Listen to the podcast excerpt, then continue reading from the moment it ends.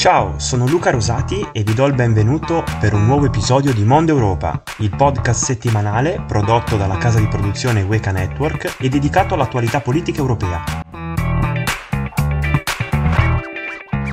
E apriamo l'episodio con l'evento più importante degli ultimi giorni, un evento che ha scosso il Parlamento europeo e che rischia di essere il più grande scandalo delle istituzioni europee. Infatti, nell'ambito di un'inchiesta sulla distribuzione di tangenti all'interno del Parlamento europeo, sono state arrestate quattro persone. Si tratta della greca Eva Kaili, socialista ed ex vicepresidente del Parlamento europeo, Antonio Panzeri, ex eurodeputato del Partito Democratico, Francesco Giorgi, compagno della Kaili e assistente parlamentare dell'eurodeputato del Partito Democratico Cozzolino, che al momento non è indagato ma che si è autosospeso dal gruppo, e poi Niccolò Figata Lamanca, segretario della ONG No Peace Without Justice, fondata da Emo Bonino, che non è indagata.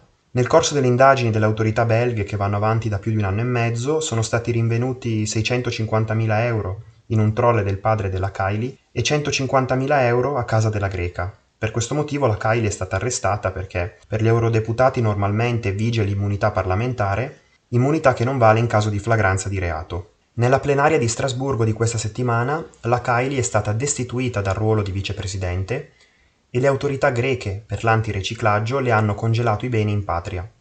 Continuano le perquisizioni comunque, sono state perquisite diverse abitazioni private e uffici del Parlamento europeo, di parlamentari, assistenti e lobbisti, perquisiti ad esempio gli uffici dell'eurodeputato belga dei socialisti Marc Tarabella e del deputato italiano sempre dei socialisti Piet Bartolo, entrambi non sono comunque indagati. Nel merino degli inquirenti, secondo alcune fonti, ci sarebbero anche i viaggi della eurodeputata del Partito Democratico Alessandra Moretti a Doha, capitale del Qatar. Parliamo di Qatar proprio perché il sospetto maggiore è che sia Qatar che Marocco abbiano distribuito tangenti a personalità chiave delle istituzioni europee per sponsorizzare i loro paesi. Qatar che è sotto la lente di ingrandimento per l'assegnazione dei mondiali di calcio in corso e su cui ci sono forti sospetti di violazione dei diritti umani.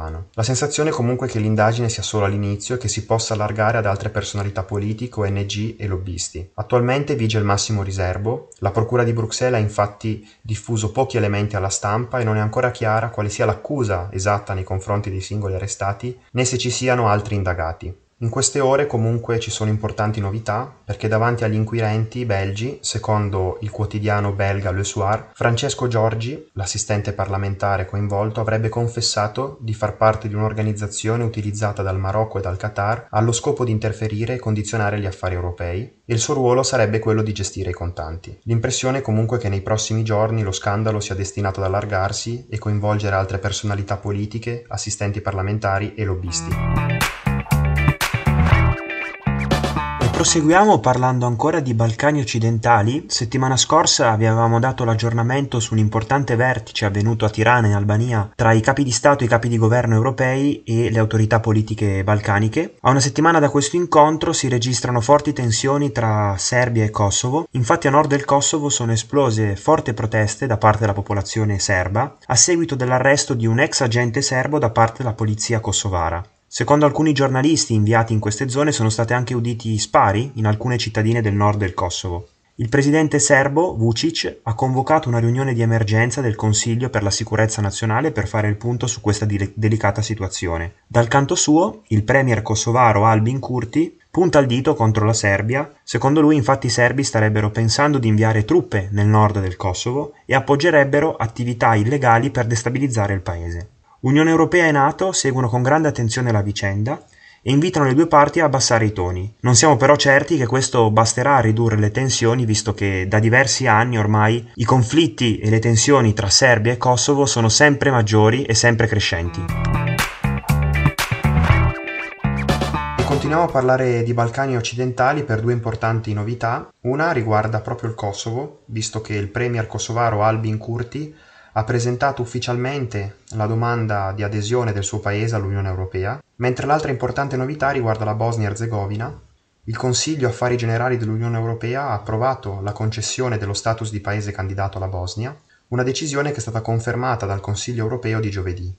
Tutto questo ovviamente presuppone che la Bosnia rafforzi e rispetti lo Stato di diritto, la lotta alla corruzione e alla criminalità organizzata e alla gestione dell'immigrazione. Una decisione molto importante che avvicina un po' di più la Bosnia all'Europa in un momento così delicato per l'area geografica dei Balcani. E a proposito di tensioni internazionali, prosegue il conflitto russo-ucraino. Per questo motivo martedì si è svolta un'importante conferenza internazionale a Parigi, voluta da Emmanuel Macron e Joe Biden e organizzata in occasione dell'ultima visita di Macron a Washington di alcune settimane fa. L'obiettivo di questa conferenza era quello di mantenere alta l'attenzione sul conflitto e sostenere l'Ucraina nella difficile fase di ricostruzione che verrà quando le ostilità si fermeranno. All'incontro hanno partecipato 70 partecipanti, i rappresentanti di 48 Stati membri, per l'Italia ha partecipato il ministro degli esteri Antonio Tajani, varie organizzazioni internazionali e imprese. Al centro dell'incontro si è discusso della ricostruzione del paese, dell'invio di materiale necessario per i fabbisogni del popolo ucraino e il ripristino delle reti di approvvigionamento.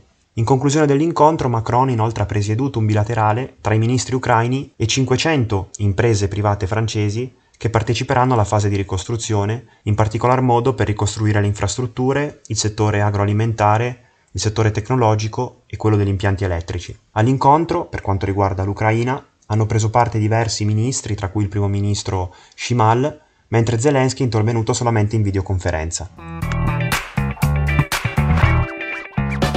Concludiamo il nostro episodio con una notizia di aggiornamento che riguarda la presidenza del Consiglio dell'Unione Europea. Questa importante istituzione che detiene, assieme al Parlamento europeo, il potere legislativo, funziona tramite un meccanismo di rotazione della sua presidenza. Non sono previste elezioni dirette, ma ogni sei mesi un paese diverso dell'UE ne assume la presidenza. Da giugno a dicembre è stato il turno della Repubblica Ceca. Con l'inizio di gennaio la presidenza del Consiglio dell'Unione Europea verrà assunta dalla Svezia.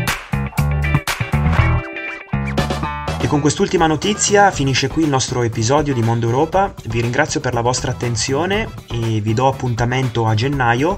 Per qualche settimana il podcast si interrompe per le festività natalizie. Vi invito a seguire la pagina di Instagram di Weka Network per essere informati sui prossimi aggiornamenti e le novità del, del podcast e vi auguro buone feste. Ciao!